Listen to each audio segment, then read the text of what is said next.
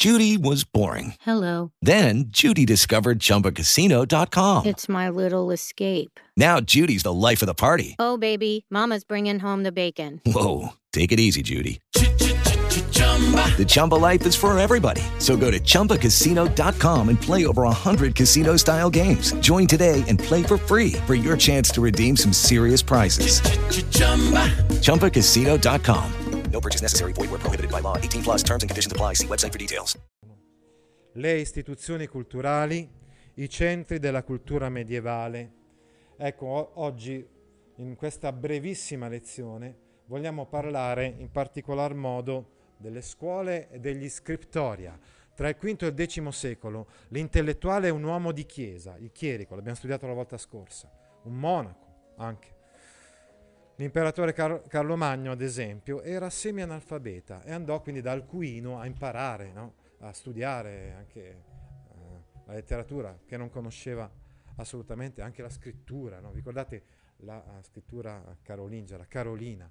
I principali centri di istruzione medievale erano le scuole epis- episcopali che risiedevano nelle città presso le sedi vescovili, i monasteri e le grandi abbazie che si diffondono in Europa a partire dal VI secolo. E allora, ragazzi, studiate quello che c'è scritto qui alla pagina A14, ribadiamo il concetto che abbiamo già espresso l'anno scorso studiando storia, cioè di come il monachesimo benedettino sia stato funzionale alla diffusione e alla conservazione della cultura tramite la copia, ad esempio, dei manoscritti. No? C'erano proprio gli scriptoria. Gli scriptoria, non so se avete letto il nome della rosa, erano insomma le biblioteche, cioè quelle, le parti del monastero in cui eh, erano custoditi questi codici e eh, si poteva accedere a queste parti anche gli studiosi, facendone richiesta ovviamente, potevano eh, entrare nel, nei monasteri, chiedere di consultare i codici. Lo stesso Petrarca più e più volte visitò dei monasteri, fu accolto in questi monasteri,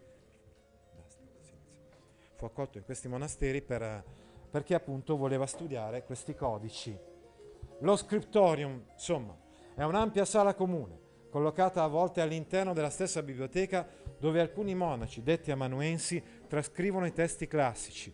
Grazie a loro vengono conservate e tramandate molte opere, sottratte così alla distruzione e all'abbandono.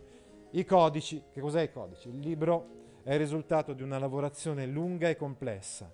Si presenta come una successione di fascicoli composta da fogli piegati e inseriti gli uni negli altri. In latino, appunto, il termine è codex.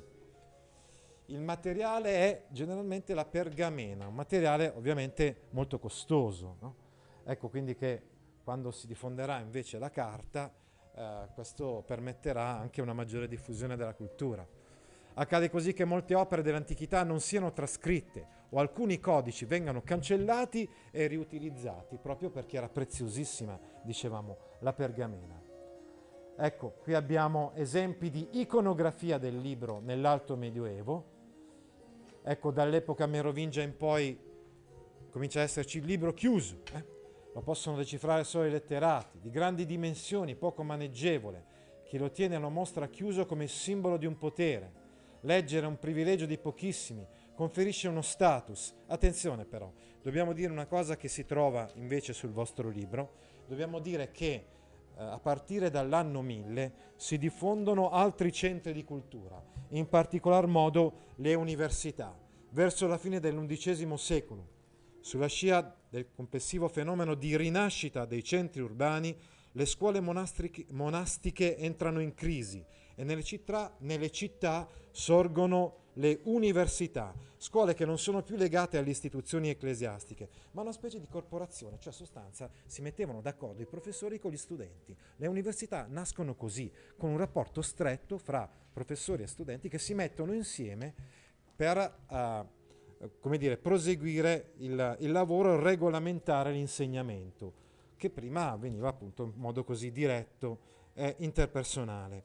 Ecco quindi le eh, università in cui si sviluppa un'istruzione superiore e specializzata. Le prime università furono quella di Bologna, in Italia fondata nel 1088, poi Parigi, ovviamente la Sorbona, Montpellier in Francia, Oxford in Inghilterra. In queste università, soprattutto all'inizio, si studia la teologia e la filosofia. È proprio in queste università che si diffonderà la filosofia scolastica, cioè l'interpretazione delle opere di, di Aristotele uh, da parte di Anselmo d'Aosta e di, soprattutto di San Tommaso, che noi conosciamo molto bene. With the Lucky Land slots, you can get lucky just about anywhere.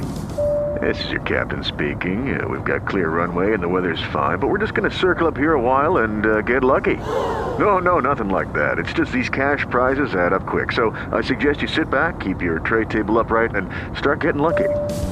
Play for free at LuckyLandSlots.com. Are you feeling lucky? No purchase necessary. Void where prohibited by law. 18 plus terms and conditions apply. See website for details.